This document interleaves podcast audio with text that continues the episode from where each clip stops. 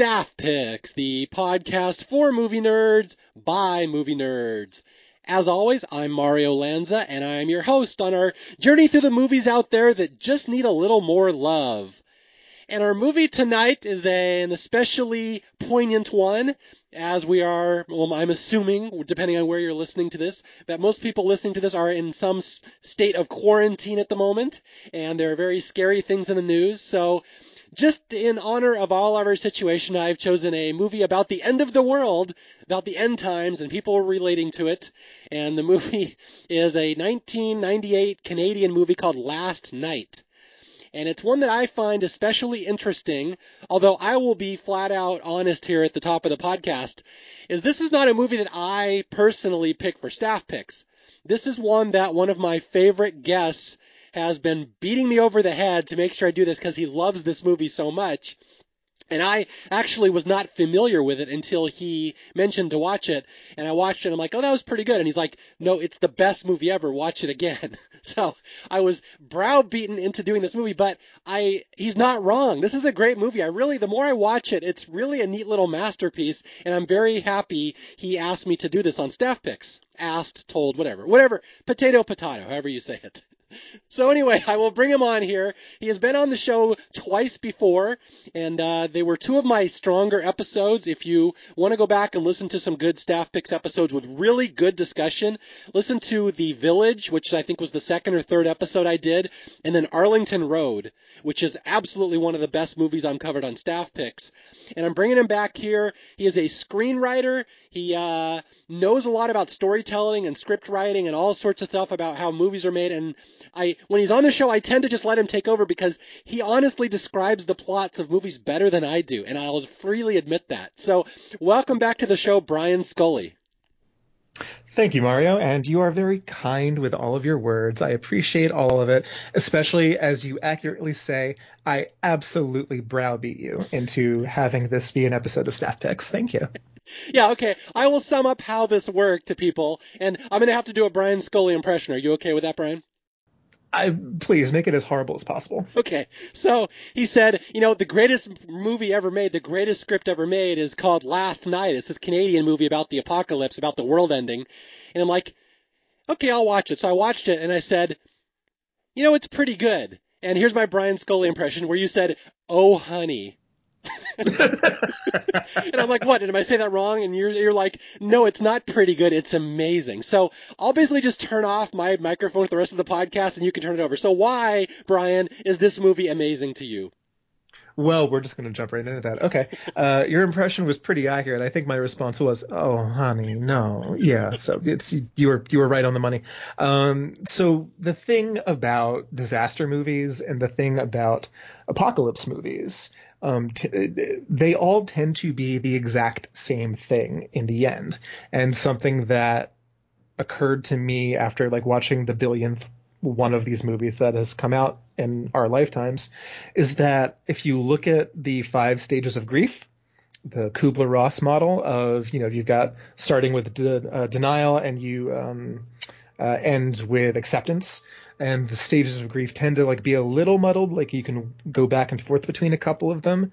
Pretty much every disaster movie is all about generally the first two maybe three stages of grief. You are completely wrapped up in denial. You're completely wrapped up into um, bargaining um, and right now i'm just for some reason just blanking on the second one even though i've like memorized these for years. Um, Is anger in there somewhere uh, I think we can go with anger. I think anger might be number two, actually. Yeah. Um, it's it's really all about the fight. It's all about the lack of accepting something that has happened. Um, it's all about the meteors coming, uh, the asteroid's going to destroy the world, stop the asteroid. It's all about the waves are crashing and the Earth is going to drown, build the arks so we can float. Like, what do you do to stay alive? What does humanity uh, do to survive? The thing about Last Night is that it is an apocalypse movie. It's a disaster movie that tells you from the very first second the disaster is winning. You cannot stop it. And humanity has already accepted this. They know it's happening. So it is a movie about an apocalypse where everyone has accepted it. It's the fifth stage of grief that no movie like this has really ever explored. And for this tiny little Canadian movie to go in that direction when no other movie has ever really dared to at this point was for me just one of the most fascinating things I've ever seen. Um, because it's all about the exploration of if a disaster is going to happen, if the world's going to end, if everything is going to stop and nothing truly matters anymore, and you know exactly when it's going to happen, what do you do? What do you do from there? How do you live the rest of your life, which has a clear and defined endpoint, just like everyone else's? And how does that have meaning for you? Where do you go? No movie at this point had ever explored that. And just that fact alone, I, I couldn't stop watching it when I first saw it. And to this day, anytime I have it on, I tend to repeat it like three times just because I always find new things about it. But at its core, it, it it's it, that's that's what it is. It's a disaster movie that gives the middle finger to every other disaster movie and does the exact opposite. Um, and yeah, it's I I'm just in love with all of the the nuance of it, the character exploration of it, the way that it it doesn't waste a second of time talking about what's going to happen, as in like what is this disaster? How did it come about? How did we learn about it? All of this, all the shit that goes on way before you've accepted a thing as a truth. It, it's I, I just I love how it throws away all of the pretense of a disaster movie and just dives right into, well, now what? What do we do? How do we live our lives knowing we have six hours left to live? And yeah, I just, I, I, it's to me, it's just one of the most interesting pieces of character writing I've ever seen. Now, the thing about you is that you were like, oh, this is pretty good clearly I have a much more passionate reaction, and that's why you're going to keep turning to me. But I'm going to turn it on to you. What is it when you saw the movie for the first time? And we're we're, we're going to get to like what it's truly about. But what is it about the movie when you saw it for the first time that resonated with you? What made you react? in any kind of positive or interested way. Okay, yeah, that's a good question. And first off, that was an amazing intro. You've already sold this movie to most people, so well done. Thank you. It's a skill. the thing that stood out the most to me, and uh, I guess we'll we'll summarize the plot in a little bit, but just a personal response to this movie is that when I watched it, the thing that struck me is that you said there's no panic. And that's the thing for a movie that's about the end of the world, because that really literally is for people who've never seen this before. The movie, the, the, the world is ending at midnight tonight, and this is really everyone's last six hours before it ends. And it struck me that it wasn't scary. It wasn't especially tragic. It wasn't like an action movie. Like it, it was kind of pitched to me as almost a horror movie, but it's not a horror movie at all. It's like you said, it's it's there was a sense of eerie calmness about the thing, like about uh, uh, about the whole thing. There was a lot of normalcy, and that's almost mm-hmm. creepier in a way because it's not how you would expect people to react. Now that's probably how people would react, but that's not what we're used to seeing in stories. So it was a very odd tone for me. Right. Yeah.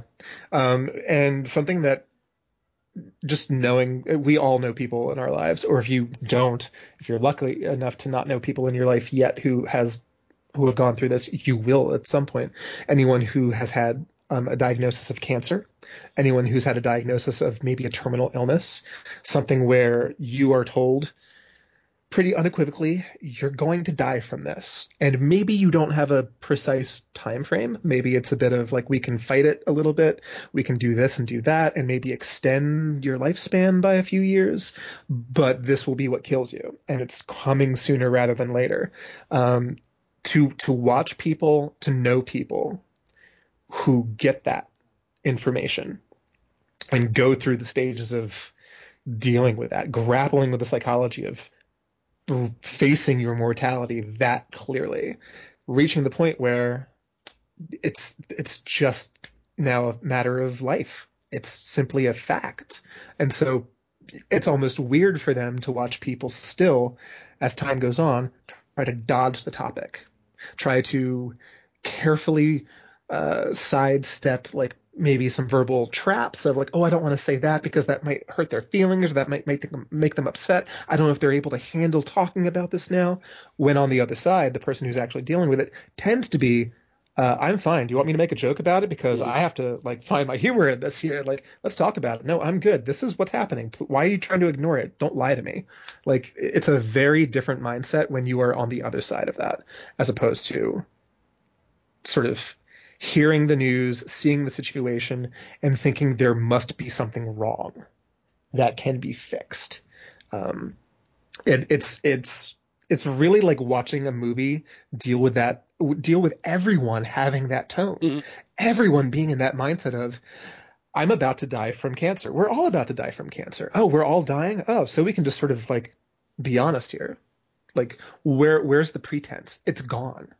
The idea that everything that you say to someone has this weird combination, and it's almost like a, um, uh, it's almost like a hypocritical combination of blase normalcy and monumental weight. Everything has that at once because you are talking to someone about your Christmas dinner that you're fake having just to have the family together one final time and giving presents away from the attic just to sort of like make it a, a fun sort of family get together, knowing that this is literally the last moment that you're spending with these people that you bored and through and raised and nurtured and built lives with. And you are seeing your best friend that you've known since grade school and you're having this chummy little back and forth where you're insulting each other, but every, every word that you're saying is about to become the last word you say to them. and everyone has already come to grips with that. And it it's truly this movie is filled every single scene with conversations I've never seen before. Huh. With interactions I have never ever seen depicted. And it's because it all comes from that place of this situation in all experience that we've ever had would not merit this kind of relaxation. And yet it has that. And yet that relaxation brings with it all the more weight that it wouldn't have otherwise if it was taken as trauma, as fighting a disaster, as what can we do to stop this? We have to figure something out. It, like all of it's just calm it's that eerie calmness that you said that nothing has ever explored before. And and because of that, th- these are all just new ideas. These are new interactions, new characters, everything. It's just so unique. I love it so much. yeah, it, I was just thinking it, it begs the old philosophical question: Do you want to know when you're going to die, or you do, do you not want to know when you're going to die? And this movie's interesting because everyone mm-hmm. knows when they're going to die, but it's all at the exact same moment. And it just struck me again. I watched it this morning just to prepare for this podcast, and it's like the movie starts kind of frantic as it goes along because it's the last day of everyone's life, and everyone knows it. And it's been in the movie. We'll explain this later. Everyone knows this is coming. It's not a surprise. It's been building up to this. But as the movie goes along, it actually gets more peaceful. And that's like it's a, mm-hmm. like you said, it's a very eerie tone. It's a haunting movie in a way. That's the best way I can describe this movie. It's not scary. It's not really depressing. It's very life affirming, but in a very haunting way. And I totally agree with you. I have mm-hmm. never seen this tone in a movie before. Yeah, ha- haunting is also a great word for it. I would I would also use the word elegiac. This is a very elegiac movie. It is just one straight 90 minute elegy to humanity and to the psychology of a human being um, when put in this position. It's like, yeah, it's. I think we're just like dancing around it. just to clarify, the movie is this. Um, it starts at 6 p.m. The movie ends at midnight. We are seeing the last six hours of Earth. Whatever is about to happen to Earth and we get some kind of unspoken idea of it because as the night gets um, closer and closer to midnight, the sun or whatever is in the sky keeps brightening. So it's clearly something's like heating up or what? I don't know. Because everyone's still wearing coats. No one's like sweating or anything. It's not like glowing red from fire or whatever. Who knows? And the thing is, it doesn't matter. It does not matter what's about to end the earth. All that matters is that it's happening. Accept it. just like the people on the planet have. And so we're watching the last six hours of Earth and of humanity from the perspective of multiple characters. So it's very much one of those ensemble hyperlinked pieces where we see slices of life from various uh, families, groups, individuals, and some of them interact, some of them don't. But we we get the sense of how everyone, in their own way, deals with the acceptance of their demise, of the Earth's demise. And that's that's it. That that is the movie. It is not very much a plot movie at all. It's a character movie, but it's all based on 6 p.m. to midnight. What do you do when you know your life is ticking by the second to its end? Okay, so I, I just want to say one thing because I'm gonna we're, we're gonna get into the plot here because we're gonna get really philosophical and I want to make this a super long podcast. This is only a 90 minute movie. It's very short, very brisk. It's really only there's like four characters just preparing their last day. And I, I just want to say one thing: why I was maybe a little underwhelmed by it the first time, and then you kind of talked me into it, and I really liked it the second time I saw it. I think the first time I watched it, it felt a little insubstantial to me. Mm. Like a movie about the end of the world should be bigger. And so I like I was mm. waiting for this big reveal, a big thing at the end. Why is the Earth ending? But you never get that. And so I think the first time I was like I was kind of expecting something a little bigger. And when and I find myself a lot of movies like that where I try to outsmart the movie, and when it doesn't go where I think it's going to go, I get a little disappointed in it. Right. So right. I go back and watch the second time, and now I just appreciate what the director's doing and how he's trying to tell the story. I think that's why maybe this is a multiple viewing type movie because it's not what you expect the first time for sure. Absolutely. It's um again, disaster movies have trained us to expect a certain level of bombastic energy. And this movie's the antithesis of that. Mm-hmm. Everything that you would expect from a movie like this at every stage of it is reversed. And it's all about subverting the idea of how do we fight? What do we do? Where do we stop this? How can we help ourselves? You you literally can't. How do you face the flood coming at you, the biblical flood that will drown you, knowing there's no mountain high enough that you can run to. There is no shield to block it. You are going to drown. You're going to die. You have to make peace with that at some point, even if it's like a split second before your death or way before when you see it coming, knowing, well, shit, here we go. And yeah, it can feel insubstantial and almost inconsequential when watching it the first time because you're watching a guy who runs a power plant who decides that he's going to spend his last hours on Earth calling every single uh, person who has um, an account with that power company, literally just to leave a message saying, "Thank you, I'm calling from the gas company. I just hope that you're with your loved ones and spending these final hours in comfort. Please be assured that we will do everything we can to keep the gas running until the very end. Really, that's what you're spending your time doing? But the thing is, everyone expects more. But that's not really what people do. That's what movies tell us needs to happen. That's not actually what people do. And to actually watch someone who decides because he believes in reassurance. He's that he's the kind of leader who believes in comfort and calm and order and uh, maintaining balance, whatever you want to describe it as. That's what fulfills him. That's what lets him leave the earth knowing I've I've done what I could. Whereas you have the opposite side where you have a roving group of teenagers decide, you know what? Fuck it, I'm just going to shoot shit up with a shotgun. Because mm-hmm. why not? I can do it. Who's stopping me?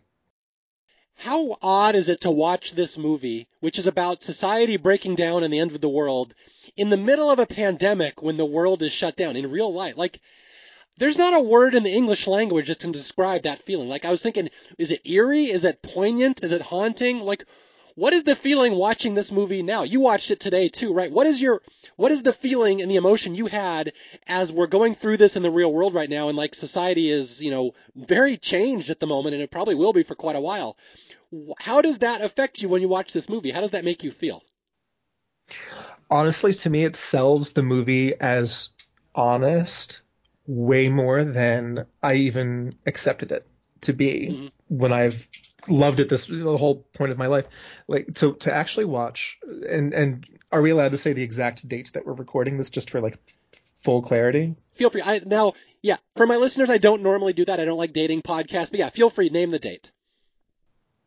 It's March 27th. We are in Mario and I are both in California and we are both neck deep into a statewide uh, shelter in place more or less. And uh, as far as Los Angeles is concerned, we have been told by our mayor Los Angeles is going to be pretty much shelter in place until at least May.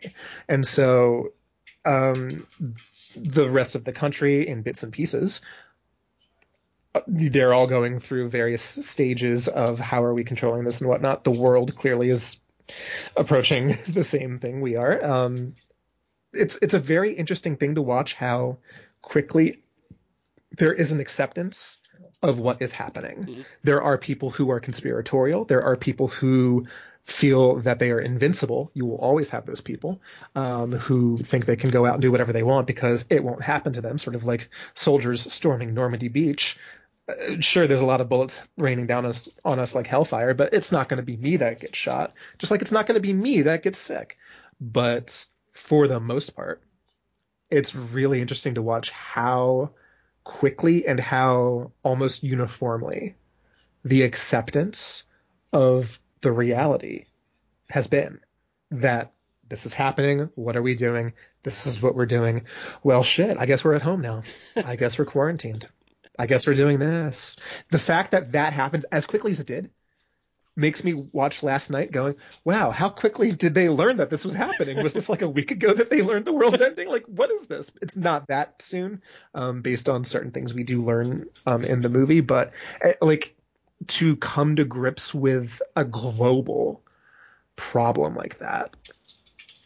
I, yeah, the movie, I, I believe it even more now based on what's happening right now. I 100% agree with you because, like, I saw this movie a year ago for the first time, and I'm like, okay, it's a global apocalypse movie. People are going through this, the supermarket, all the shelves are cleared out. Like, we've seen this in movies before.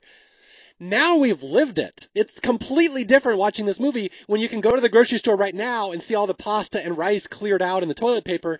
Like, this movie, it's so much more uh, personal now. It's very interesting that we've lived through this time, and so I'm really glad that you recommended to this this to me because now it is the perfect movie for staff picks, especially right now.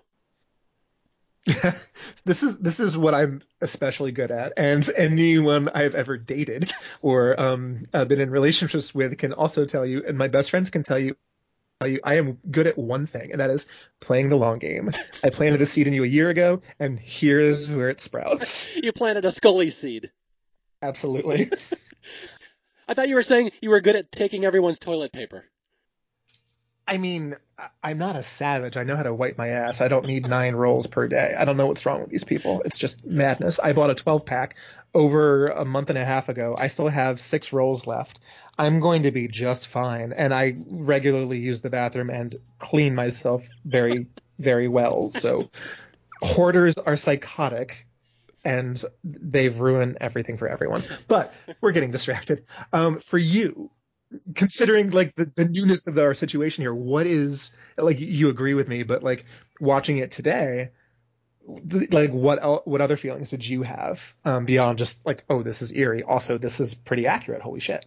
What else did what else struck you when seeing it again? Well, it's interesting because I when we watched this the first time, my wife kept commenting people should be more panicked. She didn't think it was realistic because nobody panics in this movie. They're all very calm. But it's really interesting because now we've kind of seen this, and of course there are people panicking, but if you go, you know, go through the pandemic and the quarantine long enough, people kind of accept it. And I've noticed that, especially in, right. out here, I live in the Inland Empire. People are very nice at the grocery store. They're talking, they're helping seniors with their groceries.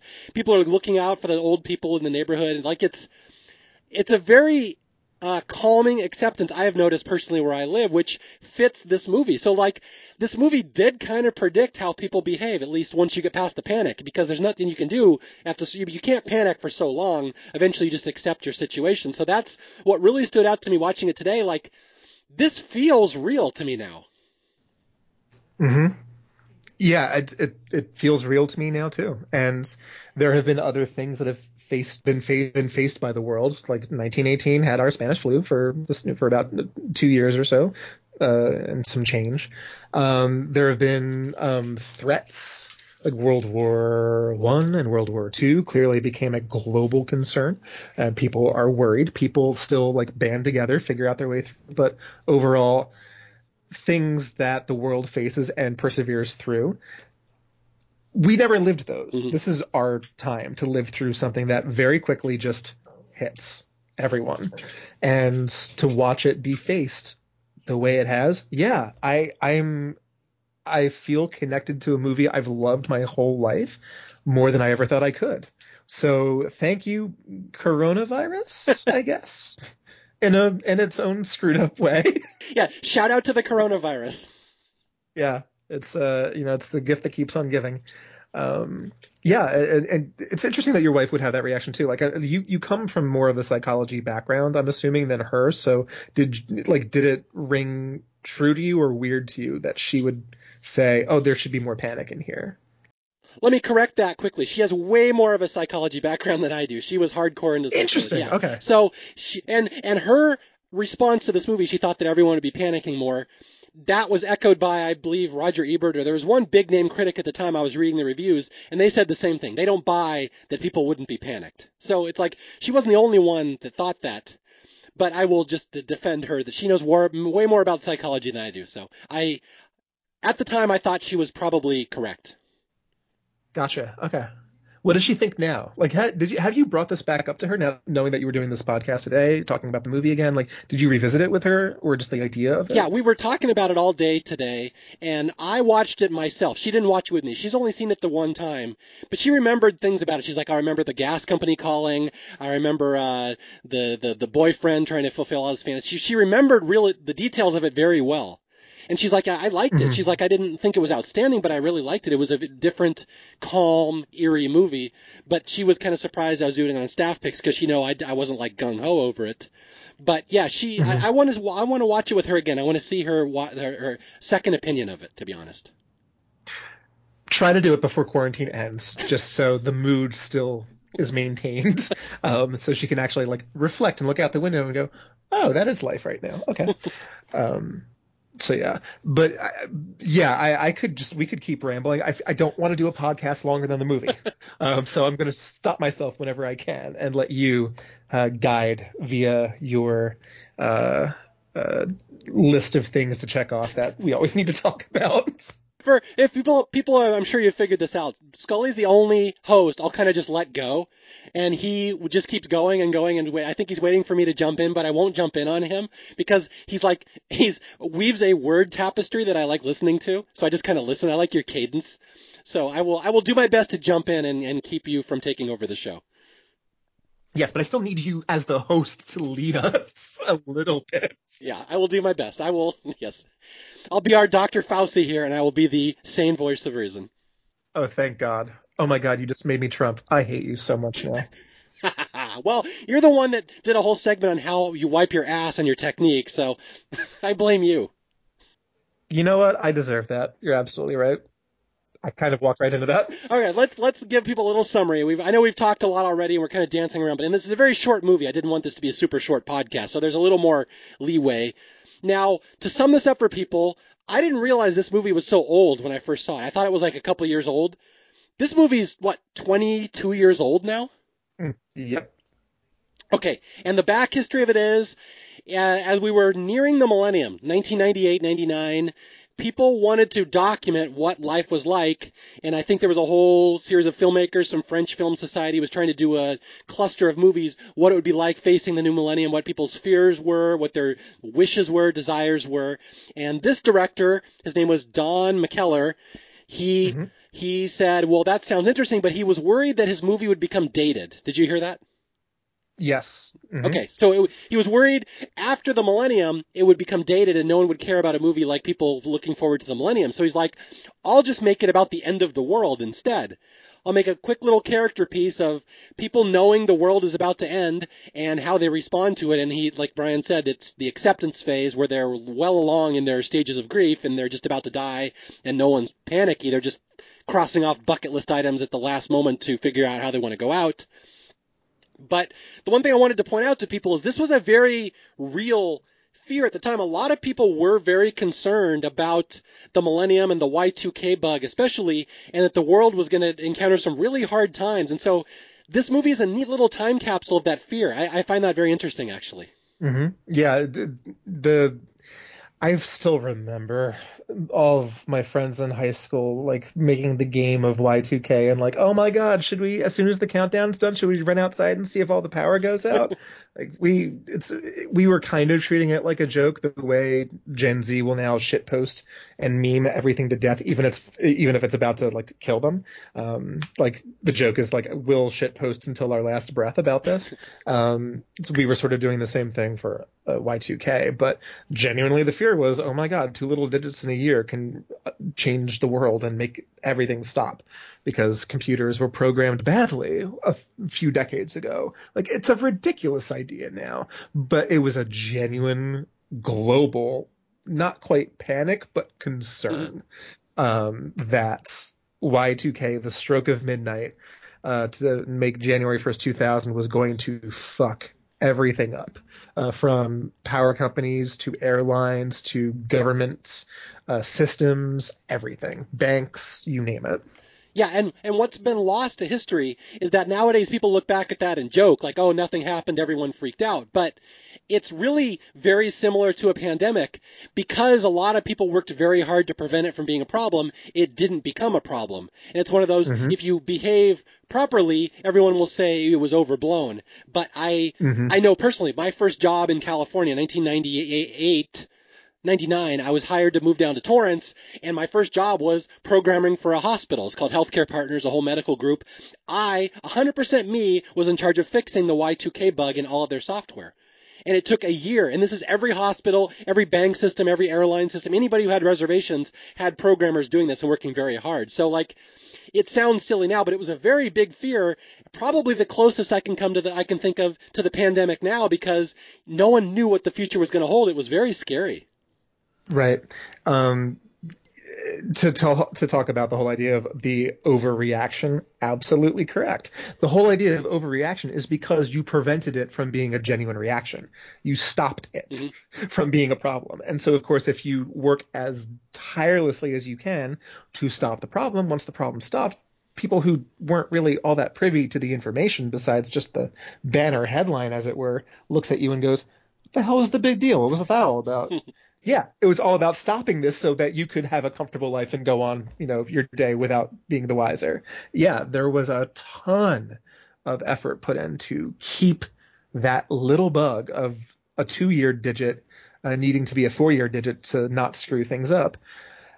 Like, it's amazing how much that made the world not just like rise as one to keep that from being a problem, but also the panic that it induced and the reactions of, well, I guess this is the end times. Let me build my shelter here and stockpile my weaponry and my supplies. Like, what?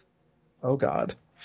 Yeah, and that's the underlying story of this movie. You can't really watch that without uh, factoring that into the story. This was made in a time period when people were very much frightened that the world could end. And like that, like I said, that that was not a irrational fear. People were very worried, worried what that was going to do to all of our systems, all of our infrastructure. So when I watched this movie, that's one thing I it really made me appreciate it more when I realized when it was made. I didn't realize it was made right before Y2K. Now I watch it, now I see it through the, that lens, and I like that's why I think I appreciate it more now. That's great.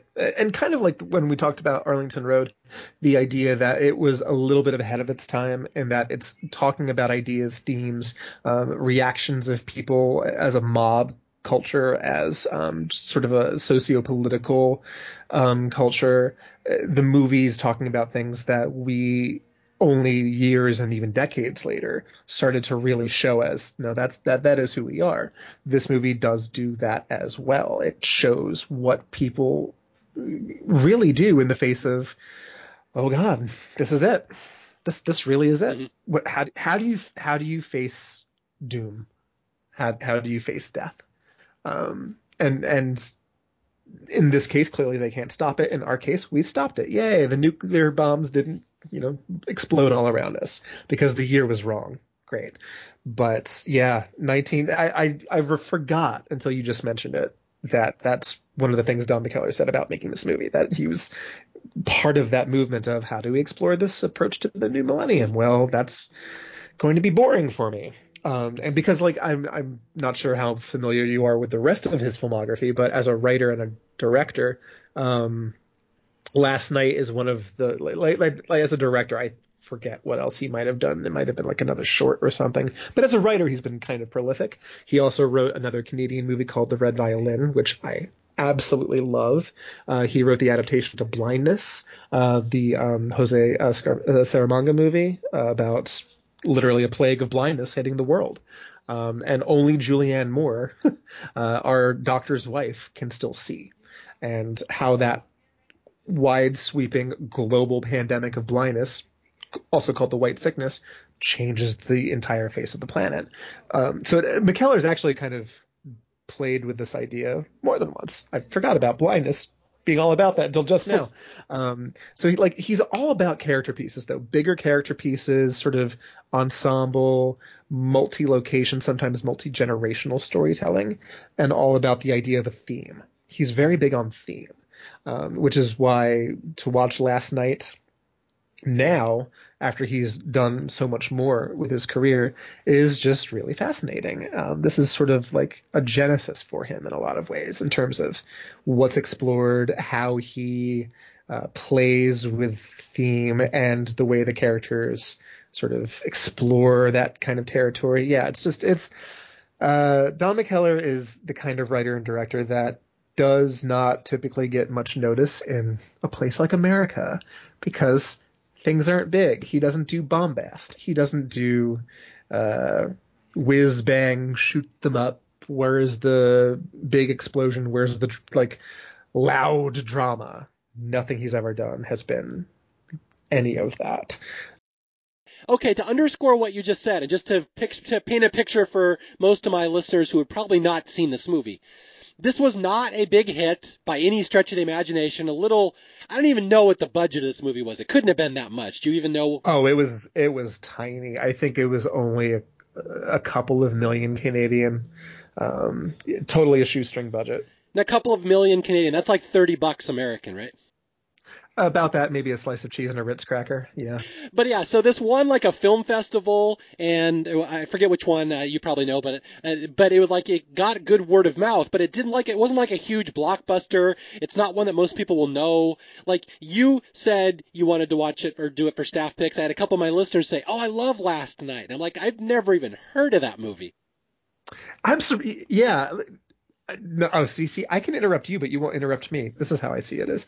Um, that is a thing that you just said that I still to this day get both shocked by and am not surprised by at mm. all. The people who just randomly go, "Oh my god, I love that movie. Oh my god, that's one of my favorites. Oh, I want to watch that again. That was so good." I would have I would never predict how many people actually are just like sort of in the shadows waiting to hear the words last night Huh. and just go, "That's it. Let's talk about that." okay. Wow. Okay. I did not know this audience existed. Yeah, well, I have to say, because you yourself said, you announced on Twitter you were doing last night on staff picks, and you specifically tagged a bunch of your friends and said, this is gonna make you finally appreciate this movie. Like, so you were, you were chomping at the bit waiting to show it off to all your friends that do not quite have the zeal for it that you do yet. Oh, there, uh, yeah. Uh, I, I'm looking forward to it. And once this is um, put up to be listened to, and I know one person in particular that I'm going to make sure I'm just going to like poke her and go, hey, hey, Charlotte, Charlotte, it's up. Go listen to it. Go listen to it, and now go watch the movie. Um, if she ends up uh, doing that, I will consider this a successful mission. It's, okay, well, we're gonna go into the plot here. We're really pussyfooting around here, but. this is true. But I like I, yeah, I. I, it's astounding how many Canadian movies I have done on staff picks already. it's just because these Canadian movies don't always get the you know the widespread acclaim. But like I've done like four Canadian horror movies already. I've done this. I've done a couple other. Like it's just astounding. So anyway, that seems to be my my uh, mission statement here on Staff Picks is find as many Canadian movies as I can. Absolutely. I mean, it, the thing is, like, Canada is very aware of all these movies. It, like, these movies play well over there. Um, it's just like them finding audiences beyond their borders is is much trickier. It tends to be um, almost happenstance what ends up resonating outside of Canada. I, I don't know why, but it's like Canada's very much an entity unto itself. Their their films, their television, all work for them. And, and, that's not even Canada. You also have Montreal productions. There are French Canadian productions that are completely different from like Toronto and Vancouver um, productions in terms of style and tone and all of that. It's it's a really wide range that they produce over there, and they all know it. They all watch it. They all like it, it, it's a culture. We just it, it very rarely leaks out. I don't know why that is, but that is that's that's just is always the case. And in my defense, I did watch You Can't Do That on Television with Alanis Morissette, so I do I do know of that part of the culture. Wow, you could practically move there right now. and I there is no greater fan in the world of Degrassi Junior High, the original Degrassi. So uh, again, I'm from Seattle, so I'm aware of some Canadian culture. Somehow this one escaped me. You're so close to Vancouver, you practically have a passport. I do understand. Okay, we will finally, thank you, my patience for my listeners, that we finally go into the movie.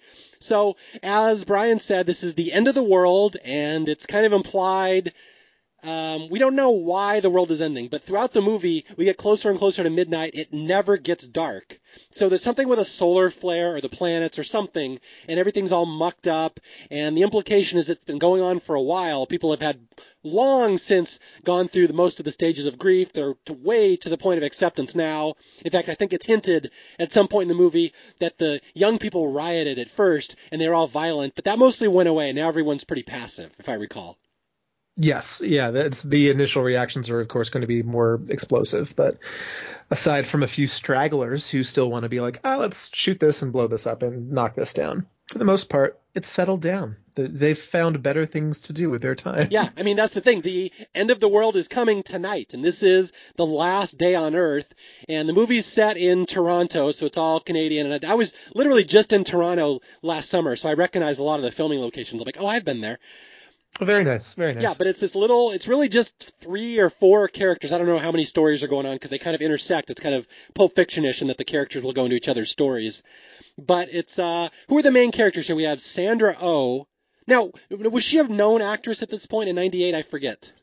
Oh, in Canada, yes. Um, she she had quite a nice career for herself before she ever became known here in America. So of course, like Canadian actors always joke that when you work in Canada for Canadian productions and that's your career, like you are not in it to buy your mansion and bankroll uh, this and that and save millions of dollars. Like you, it's just it's not a lucrative field.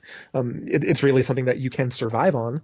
Um, you can maybe save up a little bit of a nest egg, but really you're in it for the work. And so that's the culture Sandra O oh, um, was in uh, as an actor for the longest time until she, I would say, yeah, Grey's Anatomy really is is when. Mm-hmm. America first even realized she existed for the most part. Okay, and I know the director. Now, the director Don McKellar, he stars in this as well. We'll get to him in a second. He's also the star of the movie, but he specifically wrote the part of a character for Sandra O, oh, and he got her to, to he got her to be cast in it. And I love the fact that her character's name is Sandra. Mm-hmm. mm-hmm. Uh, I'm sure he did not think that she would forget her own character's name. She's quite a skilled actress. She's the Tony Danza of Canada. my god. and you just broke my brain. Okay.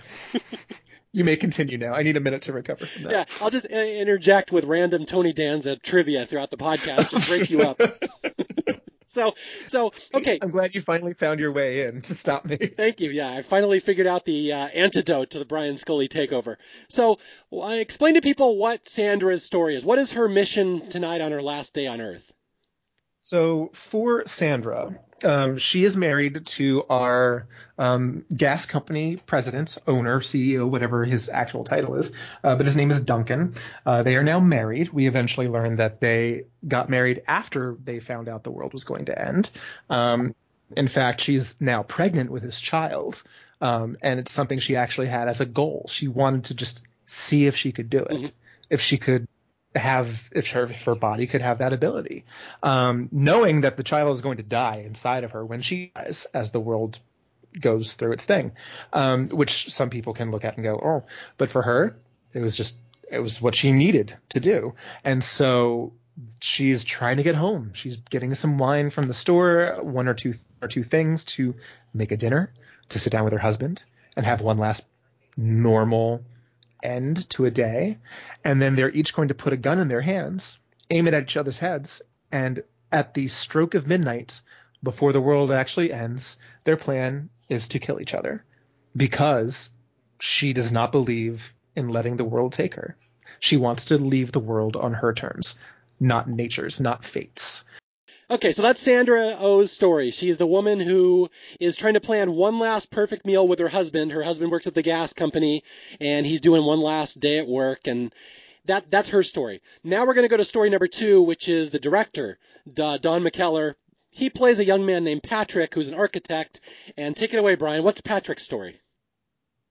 So Patrick's story is that he's kind of the opposite of Sandra in that Sandra is all about getting home to someone, to ending this world with someone. Patrick is all about escaping. He's all about being alone because the one person he wants to end this world with is gone already, and it's his wife. His wife um, fell ill with a terminal illness, um, and when she was diagnosed, after that is when the planet found out that it was going to end, um, which he considers just completely unfair.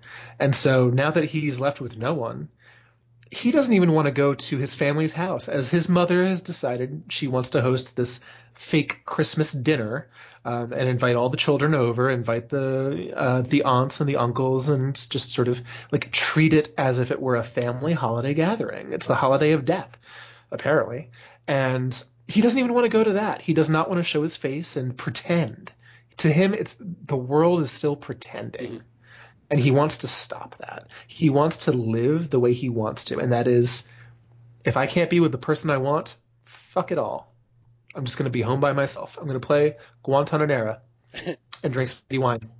And that's it. That's my day. Like he, he, it's, it's, um, the impulses between Sandra and Patrick Wheeler are the complete opposite, and that's why when they, as we'll get to it, when they find each other, um, the way they interact becomes so fascinating. Yeah, and that's uh, to sum this up for people. Patrick he just wants to be alone. And again, this whole movie is the story of people have made peace with the fact they're going to die and how they want to go out says a lot about what they are, who they are as a person.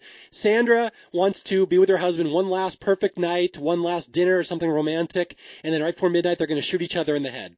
Patrick has been through tragedy. He lost his wife to cancer, some illness, we're not sure.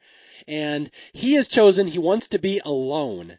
That's his one mission in life. You know, the world sucks. The world has treated me like crap. I'm just going to go out on my own terms tonight. I want to be home.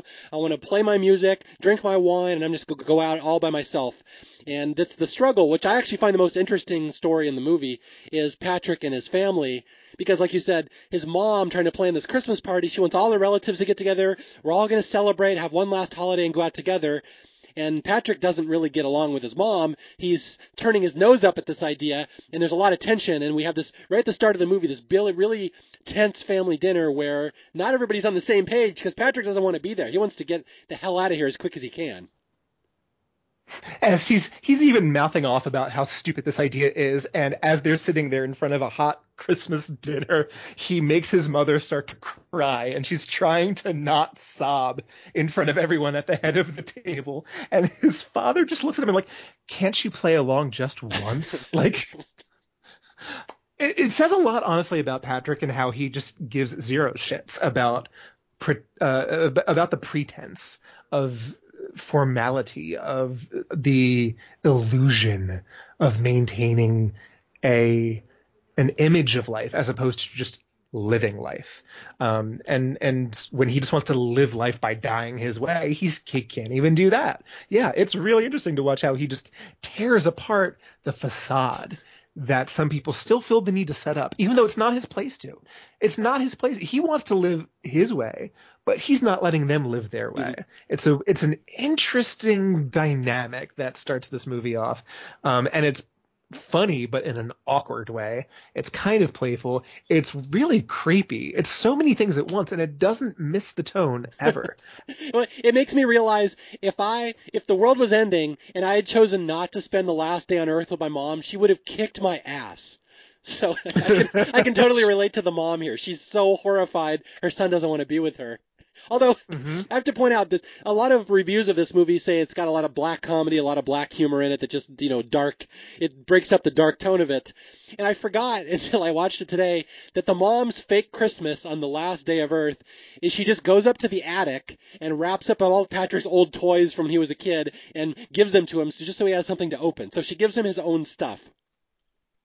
Yeah, it's it's everything he has abandoned and forgotten about that has been gathering dust. Literally, the junk of life is what she gives in cardboard boxes, just a full stack of to every person walking in the door. It's just so ridiculous, but to her, that's what lets her have a grip on it. That's what lets her look at the clock wind down, going, "I feel good. I'm okay with this." And it, it's an it's a, it's so interesting to watch Patrick so oblivious to the fact that someone else might want to do this in a way that's not his, and to it's it's yeah the difference is so interesting. Go, sorry, yeah. go ahead. Yeah, although it does remind me because they always say that Hanukkah gifts are worse than Christmas gifts. So if Christmas gifts on the last fake day of Christmas are this shitty, how bad are the last day Hanukkah gifts? I would not know, but I have heard the reputation, and I am sorry for all those who receive them. That's all I can say. So, okay, so those are the two main characters so far. We have Sandra trying to get home to her husband. Patrick doesn't want anything to do with his mom's fake Christmas, just wants to go home and die alone. And we're going to get the third character in the movie. There's really just three major characters. This is Craig. Now, Craig may be a bit of a hedonist, but he's good for comic relief in the movie. Why don't you explain to people who Craig is and what he has chosen to do with his last six hours on Earth? Uh, we all imagine ourselves living to our fullest if we have the opportunity to, or if we're faced with an end date to our existence. We're like, oh man, so many things that are on my bucket list. Well, his bucket list is yeah, hedonist is a great word. He wants to live the fantasies he's always had in mind. And so some of those fantasies include um, sleeping with um, uh, an older woman, sleeping with someone who was a teacher of his, sleeping with a virgin, um, having a simultaneous orgasm, which he's never had in, up to this point, um, um, racial uh, appeals, um, physical appeals, uh, combinations of people, scenarios, kinks, like anything he has imagined trying or doing and never has, he has made a list and he is checking off those boxes. And he's now at the point where there's six hours left in the day uh, his last day on Earth, he's still got like six boxes to tick off, and he is really getting tired. And uh, he's lining up people one per hour, uh, which, um, since this is starting at six o'clock, it kind of gives the impression that he's been at this all day. Um, which, like, uh, not to get too graphic, I I've had my days where I've been um, going. I'm not going that much. He's gonna chafe, is what you're saying. Yeah, he's chafing. He's. Please tell me he's moisturizing in between. but it's just, yeah, he's, yeah, he's living, he's living his best life the way he's always wanted to try. Even if he doesn't like it in the end, he wants to go out knowing he's tried. And honestly, who can blame someone who wants to indulge before they go? Yeah, I, have to think a lot of people would probably behave like this in real life. This seems like it's a very natural reaction to the end of the world. Well, you screw it. I'm not going to catch anything. Let's just go down the sampler plate and hit every prostitute I can. Although there's that like it's an insignificant scene. He's really the comic relief of the movie. Craig just crossing off all the people, including I should point out his French teacher from high school that he bangs his French teacher, which is you know that's real high up on the bucket list apparently. But I have to say, there's a really interesting bit of dialogue here that this movie sneaks up these little poignant lines that I kind of forget are in here. Is the first lady this uh, the black prostitute? I would assume she's a prostitute. The first one who comes to his apartment. Oh no, oh no, I don't think they're prostitutes. No, I don't think he's hired a single prostitute because we see later in the movie the the Virgin the, has his personal ad up basically. So he has outright advertised um, based on what we see there that he's looking for specific things. And people are also, there are plenty of people who are in that same position of, she even says, I just wanted an orgasm today. Yeah, that was what I was going to get at. She had a motivation. Like, why are people having sex? And, like, he just wants to cross all these things off her list. And she is really, it's almost sad the way she says it. She's like, just sighs. She's like, I just wanted to have an orgasm today before I die. Like, that's all, that's her only life mission. Like, it's very, it's almost sad in a way. And you can look at her eyes, you can look at the reaction she has as they're talking and sitting on the bed. For her, it's a I don't even know honestly. Like this is where I would make the joke. Oh, words are hard. Um, to I, I don't know how I would even describe her attitude, her demeanor in that entire sequence where we see her come into Craig's apartment um, as he goes through what's very obvious a routine of pouring the brandy, of setting this mood and playing the same music over and over and this and that. Um, the look that she has on her face, the posture that she has when she says, I just wanted an orgasm today. It, there's something that feels so sad and bleak and empty from her when she says that. This movie does that with every character. We literally get a tiny slice of life from all of these people, and yet somehow the weight of their lives is so clear. And I can see, and I mean, clearly I'm imagining a lot of details of what her life must be like, what Duncan's life must be like, et cetera, et cetera, um, as we see the movie. But I, I feel her world mm-hmm. in that moment, and it's such a challenge to pull off. It's it, it's rarely something you can do, and this movie's loaded with moments like that. I'm so glad you pointed out that line. We were we just happened to know the exact same line that you were going to say, but yeah. Yeah. Well, what's funny is she actually has a second one. Now I'm realizing. I'm just remembering her scene. She comes in and she she shows a small bit of kindness. Again, this is just a straight up booty call. They're just there to bang each other. And he even has a little patter. He's like, you know, I'm not doing this just because you're black. And she just kind of has this world weary smile, and she's like, yeah, you are. She's like, you don't have to lie. It's cool. I don't mind. And he's like, okay, thank you. Mm-hmm. It's just a small bit of kindness she shows him. She knows what he's doing, and she's like, you know what? I don't mind. Fine. If I can cross off your list, I get my orgasm, you get your bucket list, whatever. It's like, it's a small little bit of connection they have in that one little insignificant scene. Right. Um, and, and it's a connection that in any other circumstance would, I don't even know the right way to say it. It would feel not quite weird, but it would feel um, something that you can brush off. It would be one of those faux pas. You're like, oh yeah, no, no, no, yeah, I know, I know. But here, it just gets said, and it just gets accepted. It's acknowledged, and it sits there because everything everyone says to each other has that gravity of these are the last words we're saying to each other. We only just met, and yet we are choosing to spend our last minutes on this planet to come together in this moment and we still feel this weird pretense to have to sort of dance around why we're both here. No, let's just say it because it is what it is. And it's all done with very normal language, very casual language. Nothing is dramatic in speeches or anything like that. Mm-hmm.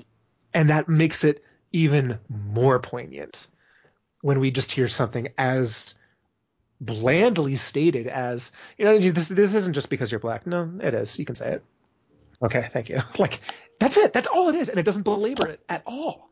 It's so clean. Oh God, I love this movie. Sorry, I'm stopping. I'm stopping. I'm just letting you go. I, I appreciate. I, I like listening to you talk about this. Okay, so now that's Craig, the guy just crossing girls off the list. He's not really significant to the plot. We're going to skip over him for uh, the most part. Uh, Mario, not just girls. He has had many fantasies. oh well, yes. Okay, sorry he's he's very pansexual, uh, which I appreciate and support. Well, he did point out there was no bestiality, so he's not that pansexual. He is not a monster. He's All not right. a monster. He just just to clear, I don't want to besmirch Craig's bad name here. Consulting adults only are what he has aspired to um, uh, try in his life. Yes. So yeah, Craig is not especially important to the story. Well, it's mostly going to be Sandra and Patrick. And I'm realizing right now, Brian, we're probably not going to go through this and do it beat by beat.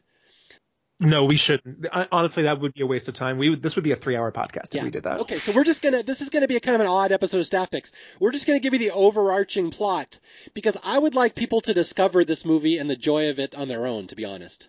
Yes, please, please, because the moments that happen in this need to blindside you. They need to hit you. Like one moment that I will. There are two moments, honestly, that I want. No, I lied. Three moments that I do want to call out for, just for myself. I don't know if there are any for you. Um, but now that we've set the stage, that's the movie. That's it. Characters interact. They find each other. They separate from each other. Um, things happen as the hours count down. It's a movie that has um, a structure to it, but I wouldn't even say it really has much of a plot.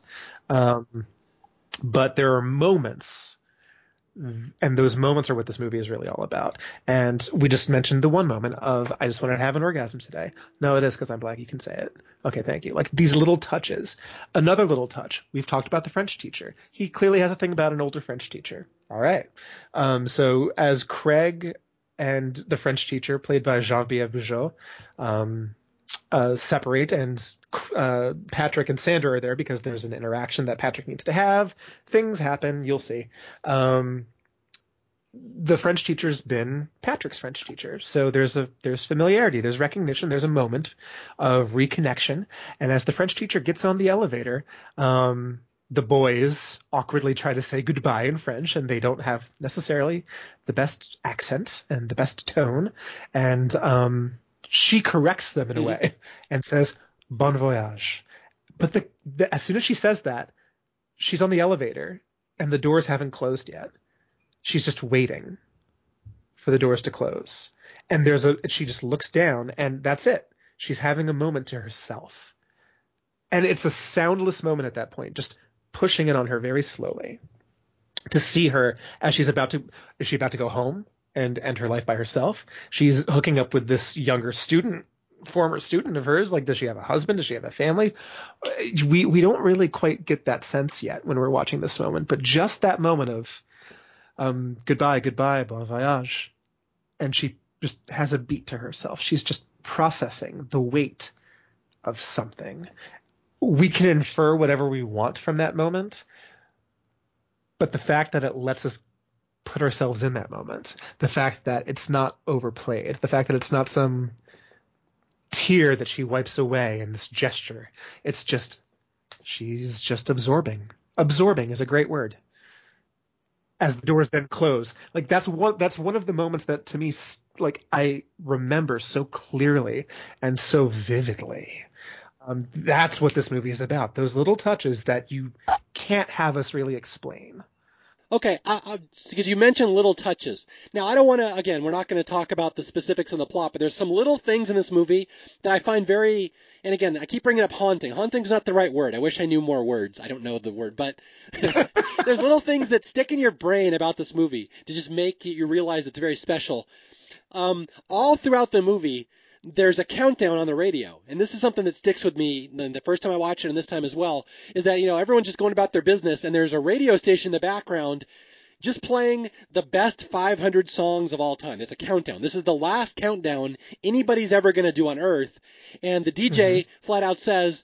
These songs were chosen by me. I am choosing the 500 greatest songs of all time. I'll be with you to the end. It's like, but it's just a background noise. And if you listen, there's newscasts going on in the background. There's there's one scene I was I caught today. There's a newscast from Canada that talks about how Calgary is going to secede and like wants to be part of Scotland or something. It's like really weird. There's all this stuff like you know if we get through this, here's what's going to happen. The world's going to change. Everyone's doing all these crazy things. But just that little detail. I love the soundtrack of the countdown in the background. And I have mm-hmm. to say, there's a scene in this. I, this won't really spoil anything because it's insignificant to the story, but it's like it's so not tragic, not beautiful. I don't even know what it is. This guy wants to be a piano player, a professional piano player, and he's never. Oh, Menzies, yes. Yeah, Menzies. He's never had a chance, and he's only in the movie for like five minutes. But he has decided on his last day on Earth he's going to throw himself his own, he's going to hold his own concert. He rents out a concert hall. He brings out a piano. He dresses in a tux. He goes and he performs a concert. And this is something he's been wanting to do his whole life. And we pan back and there's like eight people in this giant uh, arena came out to watch him, but he doesn't care. Just he's finally doing this his last day on earth, and it's just so, you know, beautiful in a way that he got to do this, even though it's no one cares, but he's still doing it. Exactly. Yeah, uh, and and uh, you can say no one cares, but eight people cared, including the, the French, French teacher. teacher. The French teacher. Oh, she loves her students. Um, yeah. I mean, well, phrasing. Um, the another detail about moments like that that always play in my head is that for that DJ to be on the air, there's an engineer at that studio. Mm-hmm. For the newscaster to be, um, we later see there's a newscaster who is still giving updates about the world an hour before it ends, and we see the playback of footage. There's someone in the control room hitting the VTR and cueing it on the control board so that switches to the VTR from the camera. There's still someone who is cutting raw footage together for that B-roll. Like there are still people who are dedicating themselves. And why? Why do you why there Menzies has his friend be the usher to hand out programs. you can see him as the French teacher walks in. He just stands there with programs in his hand, happily handing them out to anyone who walks in the door like that's how he's spending his last hour on this planet. He didn't have a lot going on. no, apparently not. But then you think about, well, no, he does actually have a lot going on. How close does he have to be to Menzies? How tight is that friendship? How much is that bond worth to him that that is his choice? And that's that's where this movie takes that inconsequential nonsense that other movies would write off here, the weight behind those mm-hmm. things, the weight behind the choices that are made, every decision at this point counts. It is what represents you. And so to watch something like that, to watch that piano concert happen, to watch the eight people go in there, what are the lives like of those eight people who have decided, this is how I want to go out? Where are their families? Do they have families? Where are their friends? Do they have friends? You start to insert lives into the nameless, soundless extras, let alone the people that we actually get to know. It's so fascinating to see so many worlds built out of almost nothing. And it's all because of the weight of the environment, where every word you say has that gravity. Every choice you make has that gravity. It represents you in a way none of these people even realize it is representing them because they're in that world, they're living it. It's like it doesn't actually mean that to them, but to us, to see that, that is actually them in a nutshell. Their entire life summarized, every step of the way. Nothing else has ever done that before. It's so, so incredibly interesting to watch. Yeah, and that's uh, we mentioned it at the start of the podcast, and and he's not an especially major character. This is Sandra's husband in the movie, Sandra Oh's character. And you mentioned earlier that he he spends his last day on Earth, and this is I find really fascinating. I like I, I cannot picture another movie that would have included a character like this. He is the manager at the gas company. They supply gas to all of Toronto, and his last day on Earth he has chosen to come into the, the office and call every single one of their gas customers in the province and thank them for saving for for uh, being a loyal customer all these years and just assuring them that even though the world is ending at midnight, we will keep the gas on all the way until the last minute. Like the thought process that that is your last act on earth, like it's like it boggles my mind that that character is in a movie, but it just says so much about him that he's all about duty and respect mm-hmm. and he is a hard worker. He's done very well. He's a good man. And he's just you know the last day on earth he's going to do his job to the best of his ability and that's that's it. Then he's going to go home and shoot his wife and she's going to shoot him and they have a whole suicide plan. But it's still he's a good man and that's his last act on earth is just to do his job the best he can Absolutely. And there's one other person there with him. There's, uh, is she a secretary? Is she a technical assistant? Uh-huh. We're not quite sure exactly what her job title is, but she and Duncan are the last two people who are here in this gas company office. And the way he interacts with her also shows how he believes in the best in people. He t- he doesn't take them for granted. He appreciates them. He lets them know um, um, how valuable they are. Like he takes care of the people around him. Even the little touch that she that he has no idea that the entire time that she has worked there with him and he's been her boss, she's been drinking on the job at six o'clock every goddamn night, where she has a little juice box and she tops it off with vodka. Um, but he only notices the juice box, and so he brings her one last little gesture before he leaves to go to his wife, and that is to give her a cup of the juice box that she always squeezes in. he's like, I, I noticed that you do, do this every night, so you know, that's, I just wanted to make sure you had that. And she's like, Oh, thank you. I I already have one. Um, it's not quite what you think it is. He smells it, he tastes it. Oh, you bad girl.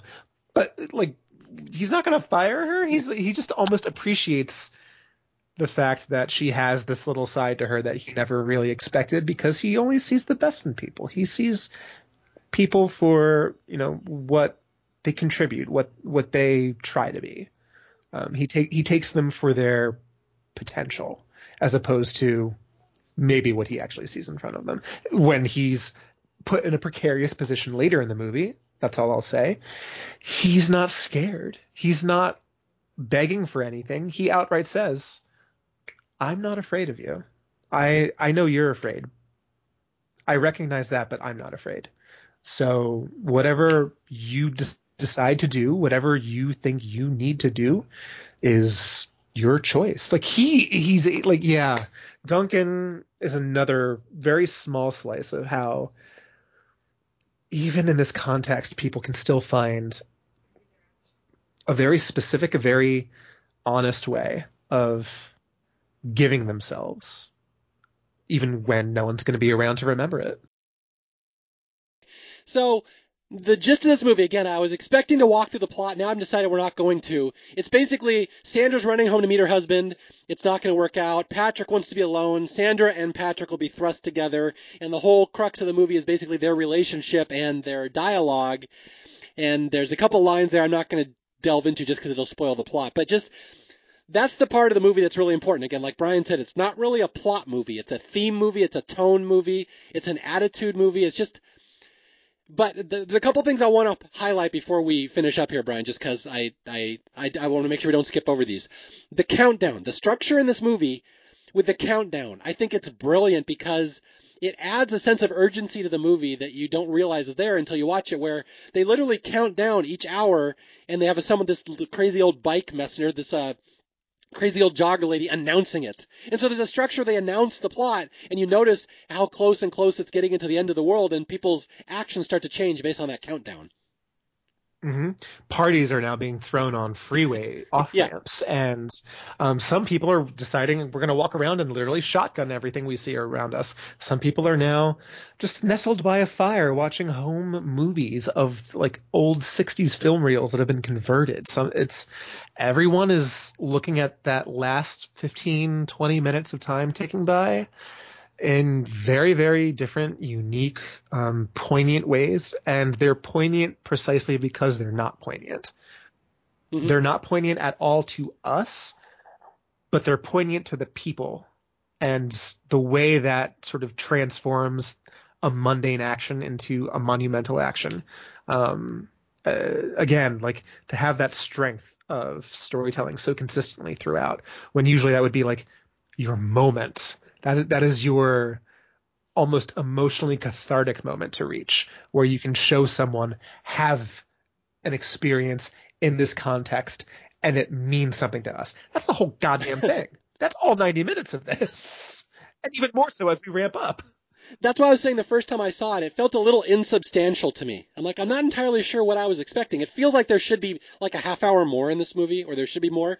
But the way you describe it is there aren't moments. Like that's the thing in this movie. You expect these big scenes, these big dramatic reveals, plot twists, but there's none of that really in the movie. It's really just inevitability and people's true colors coming out. And I have to point out that I love the biggest event in this movie, and we don't really see it, it's all alluded to off screen, is apparently there's hundreds of thousands of people gathering in this park in Toronto and Ontario because they all want to be together partying when the world ends, which is I could Mhm. totally see that happening. I mean, again, to talk about our current situation with the pandemic, that people knew there was a pandemic coming, yet their Mardi Gras still went on. People are going to spring break in Mhm. Florida because even if they know crap's coming, they still want to party, and that's just kind of human nature, and it, it's weird, but that's what happens.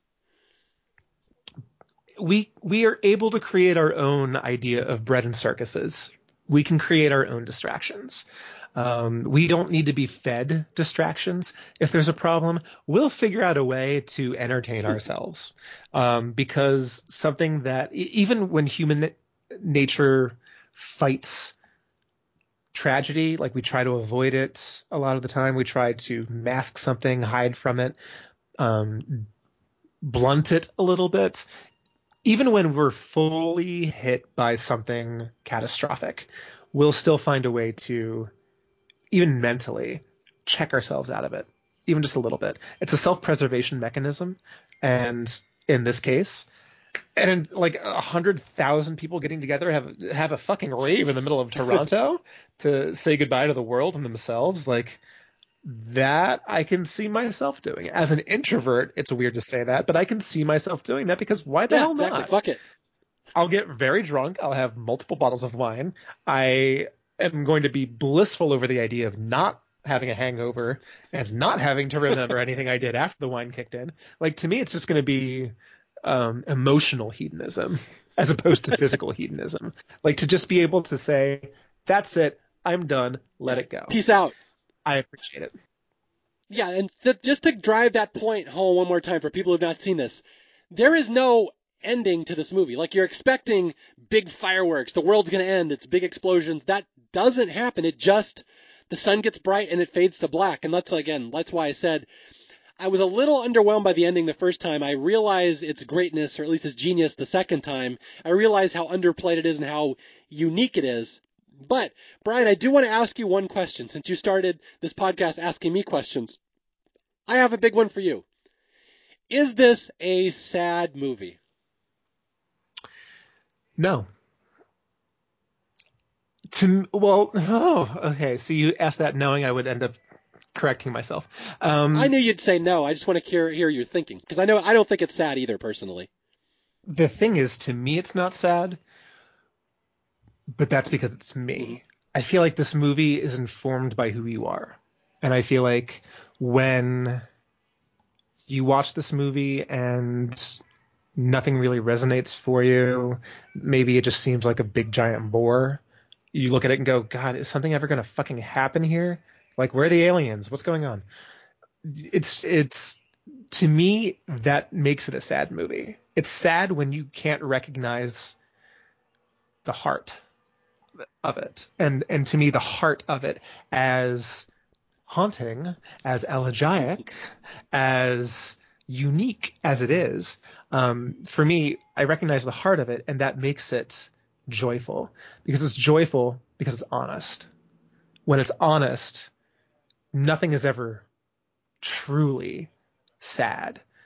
Even even the worst things that you can say to someone, even the most painful experiences that can happen can still have a resolution, can still have a rise from that valley emotionally when there's honesty, when you can confront, when you can acknowledge, when you can accept. And this movie's all about that. It's all about the acceptance. And that's so difficult in the face of something so massively problematic. To be able to recognize who you are, what you want, and how you want it to go as you end your own life, either by your hand or by the universe's. That's like I way back on some gaming message board years ago. Uh, I wrote like a top 10 review of like each decade. And this was, of course, one of my top 10 of uh, the 90s. And something that I talked about in it, um, every review I had, I ended it was like, well, so why, why this movie? Why is this movie something that I'm pointing out? And to me, it's that it approaches the idea of now what? Mhm. And the idea of our mortality is something that is always so pervasive in our lives, and we're always conscious of our survival. How do we continue? How do we um, persist. And the thing is, we want to be remembered as well. We we we want what we do, who we are, somehow in some way to not be forgotten. And this whole movie is about too bad. You're going to be forgotten. Everything will be forgotten. So you're not going to leave a mark on your life. You're not going to leave a mark on anything. These last hours are the it. That's humanity ending. So the question you then ask yourself is, can I let myself just exist? Can I accept myself along with the world? And in that way, what we see from these people becomes in its own uh, apocalyptic sense joyful because we're watching humanity find a way to just be. And that doesn't ever get explored. And so because it's able to hit that, to me, I see joy. It's not sad yeah. to me. As sad as certain circumstances might be. But if you don't see that, if you don't see that heart, if you don't let that movie speak to you in the way it's trying to, and you try to, and you want it to be something else, like you want it to be louder, you want it to be this, it's not going to hit that note for you. It's not going to resonate. And then maybe it will just be sad. So to me, it's all about where you are actually in your life more than anything else. And if you are at a point in your life, wherever it is, where you can allow something to just be. Maybe not yourself, but just even something. Can you allow anything to exist on its own terms? And this movie's all about that. It's all about accepting existence, um, internally and externally. Yeah, I want to add something. I don't personally think this movie is depressing at all. I find it beautiful in a way. Kind of, you just summed it up very well. But I want to add one thing that's very personal to this. And I don't mm-hmm. normally get this personal in staff picks, but I have dealt with anxiety for years. I am a very well known anxiety case. It's affected my life. And one of the things that I do, I've conquered anxiety, especially health anxiety, medical anxiety, and I counsel other people on anxiety these days. And it's really interesting to me watching this movie coming from my perspective of my background with anxiety and getting through it and counseling people now is that the key to anxiety, and this is something that is very helpful to people who, if you may have never heard this before, anxiety is mostly about control is that people tend to be control freaks. They think they can control everything, and then something happens. They their job goes crazy, their health goes crazy, their body starts doing weird symptoms. There's a global pandemic, things like that, where you're not used mm-hmm. to not having that control in your life, and it really can can set off anxiety and it really gets people to spiral into a mental, you know, downspout where they just go down and down and down. But the key from my experience of going through anxiety is learn to relinquish that control. My body's going to do weird symptoms. My job's going to do weird things. There's going to be a pandemic. I can't control that. And the key that I've learned with anxiety is that you make small goals, small baby steps. I can do this. Today I will do this. Today I will do this. You make these little goals. You give yourself a little control back over the situation. And that is how people get over anxiety. And from my experience, this is me personally and other people I have counseled over the years they reach a state of bliss almost when they can do that because nothing bothers them. And I mm. see that when I watch this movie that all these people have reached that state of bliss that they just don't give a shit anymore. And it's mm-hmm. really I mean, it's really poignant when someone with my background watching this movie, because again, this is all these people. Sandra Oh, I'm going to go home. I'm going to have wine with my husband. We're going to shoot ourselves. She's made a plan, small goals, and it helps. It helps go over the totality of this world ending and me not being significant in five minutes. I'll be gone. But she's made little steps, mm-hmm. and Connor, uh, what's his face? Uh, the Craig has done that. I'm going to go off my bucket list. You know, world's going to end. Fuck it. I'm just going to sleep with everything just because I want to. Patrick has made so there's a state of bliss that they've reached in this movie, these characters, that you don't normally see in movie characters, but I have seen in real life, and it's a very beautiful thing when I see people reach that step. So that's what I just wanted to say. It kind of dovetails with what you said, but also with my personal history. There's a lot of truth in this movie and a lot of beauty, and they're hidden under the depression. Mm. And first of all, thank you for counseling others with your experience because um, I don't have the experience. I mean, I have my own mental health issues. I am prescribed Adderall because I have severe um, ADHD and I have depression. So I have my own side of finding mm-hmm. ways to survive um, and thrive. Um, so I don't know the anxiety side. You saying all of that um, makes me approach a very pivotal scene, and I know we're this is now longer than the movie, but whatever, fuck it. Um, you you saying all of that makes me wonder just the scene towards the end, and this is a little revealing, but like the conversation is so important that me telling you any details is not going to um, affect how wonderful the scene is.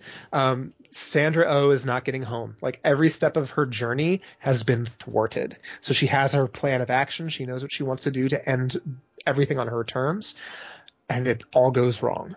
And that's her entire side of this. And so she's crying, she's sobbing, she's lis- she's listening to Duncan's voicemail on Patrick's answering machine in hysterics because that's her husband, that's who she's trying to get home to, and she's not making it. And everything she's worked for and towards is gone. And so how does she find her way out of that? What is her coping mechanism? Because she's clearly having a lot of anxiety. um, what we see from her, her steps are asking Patrick, with 15 minutes to go, tell me something to make me love you. Yes, that's my favorite line in the movie. I'm glad you said that. Yeah, it, it's my favorite line too. Um, and I love it when she repeats it later as a bookend. Um, um, tell me more. I want to love you. It won't be hard.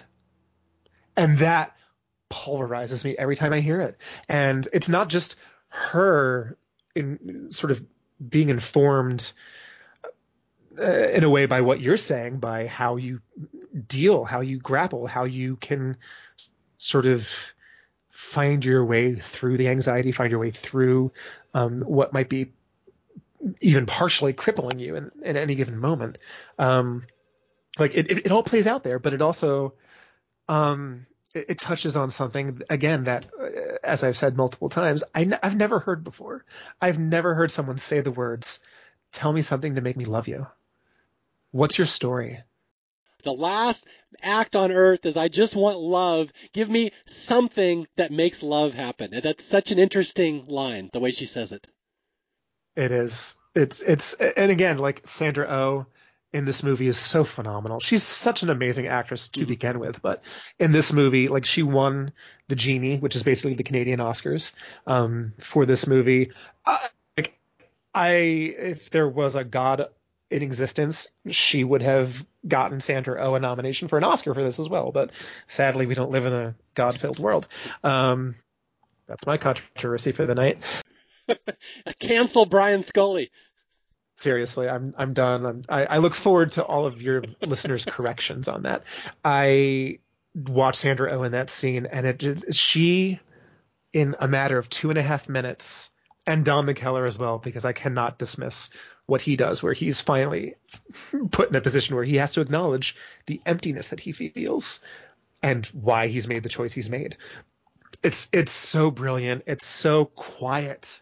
It's so quiet. And it says more than I've seen in almost anything else. And I never expected that. And that's what this movie is filled with. I just watched this movie this afternoon. You're making me want to go watch it again. You're killing me.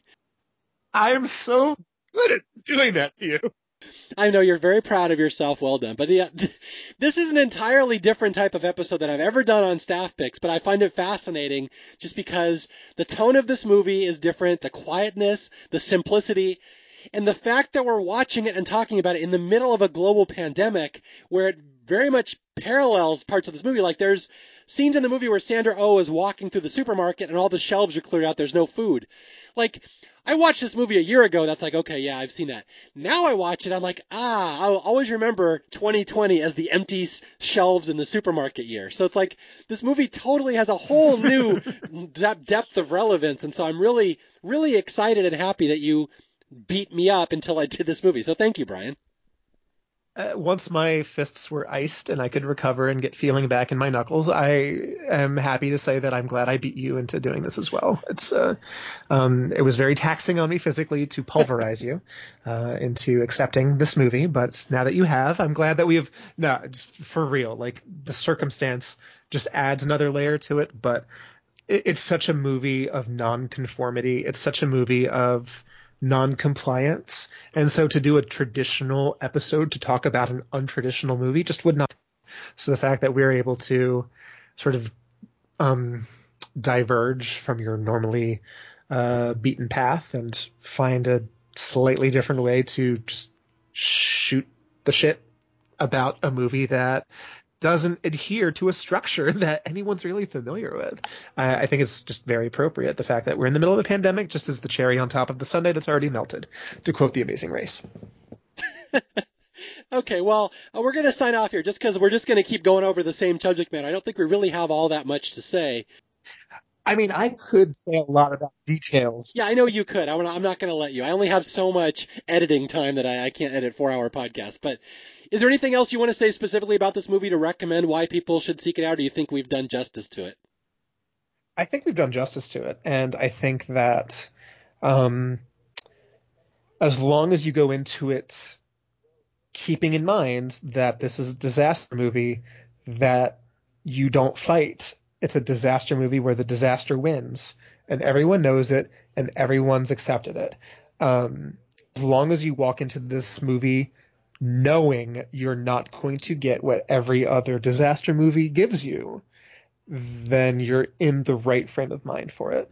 And I beg everyone to open themselves up to be vulnerable to the monumentally mundane. And that's what this movie uses as its fists to hit you with uppercuts over and over emotionally. The monumentally mundane.